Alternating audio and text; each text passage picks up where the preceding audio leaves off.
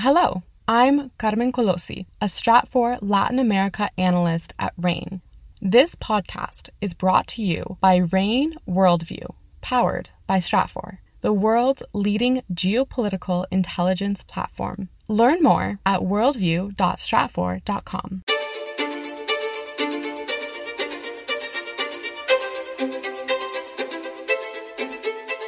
This is the Essential Geopolitics podcast from RANE. I'm Emily Donahue. Let's talk about North Korea.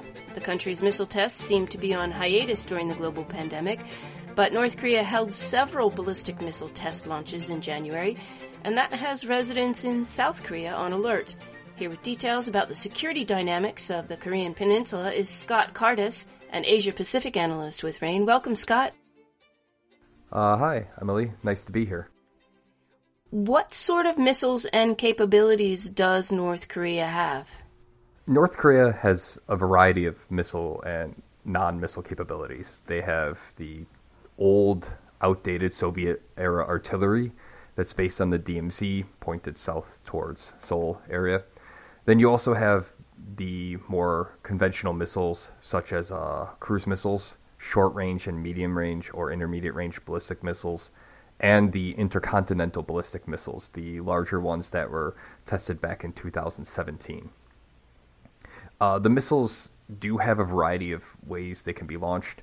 Uh, many of the missiles have been launched from just directly on land. They can tow them into position.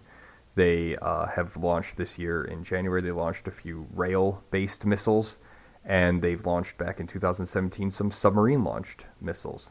So they do have a variety of ways to launch the missiles, and they are not confined to a single system, which does make it a little difficult for security reasons to pinpoint and track where the missiles can be launched from and to plan a preemptive or retaliatory strike.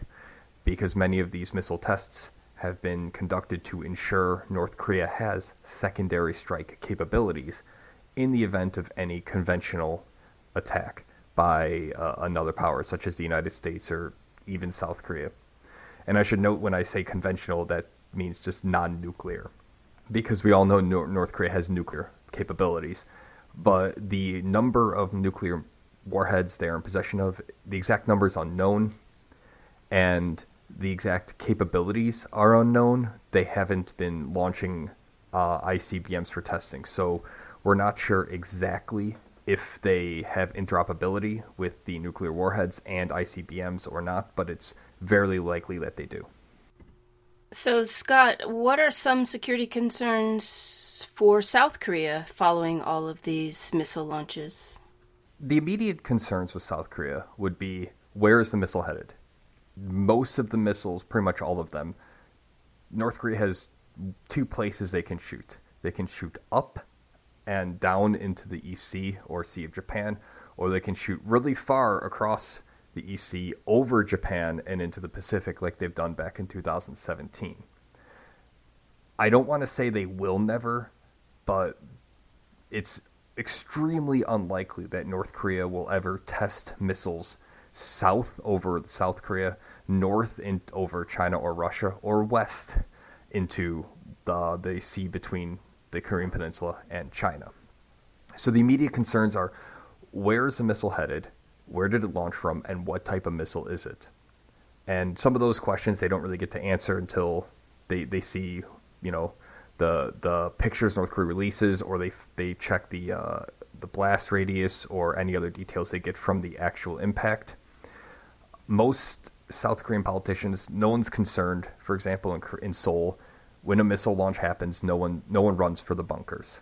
Uh, many of the common citizens almost ignore the missile launches nowadays, just because they've happened a lot and it's been so overplayed in the media a lot of times that many of them just kind of ignore it unless it's a big deal, like a Hwasong 15 or, or a large missile that goes, for example, over Japan, or it's a nuclear test. Uh, at least with the security concerns besides that, South Korea is always ready and ensuring that their their forces are on alert in the event that a missile launch could pre- this test could precede uh, an invasion, which is ex- I would like to stress is supremely, extremely unlikely to happen. But nonetheless, they are always prepared for that. So, Scott, how can they respond? Well, South Korea is, again, I don't want to say they'll never do something, but they're extremely unlikely to start shelling uh, uh or, you know, artillery, lobbing artillery shells over the DMZ. They're extremely unlikely to start launching their own missiles into the EC, for example. Uh, South Korea recently had their own ban on missile testing lifted. Um, so a lot of South Korean responses are more defensive in nature. They have uh, Patriot missile systems deployed. They have a terminal high altitude area defense or THAAD system that was deployed and it's that that system is actually extremely controversial, but it is deployed. And South Korea recently announced that they are developing a a new upgraded version of the Israeli Iron Dome uh, to deploy around Seoul in 2035. But details are very scarce on that because it's still 13 years out, and the government and military is highly unlikely to ever give many exact details because that would be a horrible security risk for them. Uh, South Korea has engaged in some sanctions uh, against North Korea. Uh, the United States engages in sanctions all the time with recent missile testing. They sanctioned four North Korean uh, individuals in China over their connection to the missile program. But we've seen time and time again that a lot of these sanctions are rather ineffective. They haven't stopped or prevented North Korea from developing and testing new missiles. Given the public's reaction in South Korea, is there any likelihood that these missile tests would have any effect on South Korean politics? I know there's a presidential election coming up soon. North Korea is always in, in South Korean politics, it's always in political discourse. South Korean foreign policy is not defined by North Korea, but is definitely shaped by its relations with North Korea and the actions North Korea takes. The most, some of the most recent missile launches actually prompted the conservative candidate Yoon Suk Yeol of the People's Power Party, uh, the opposition party of the current Minju-dang, the Minju Party, the liberals in uh, of Moon Jae-in.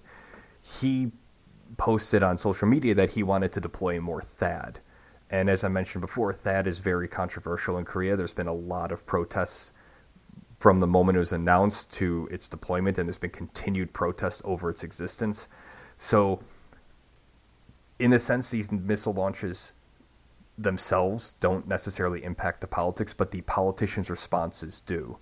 The uh, other politician, uh, Lee Jae-myung, the Liberal Party, the Minju Party's candidate, he didn't express his desire to increase any THAAD deployments or missile deployments, but he has his responses have been to continue the current policies towards North Korea of trying to bring North Korea to the negotiating table unconditionally to at least sign a peace agreement to go beyond the current ceasefire.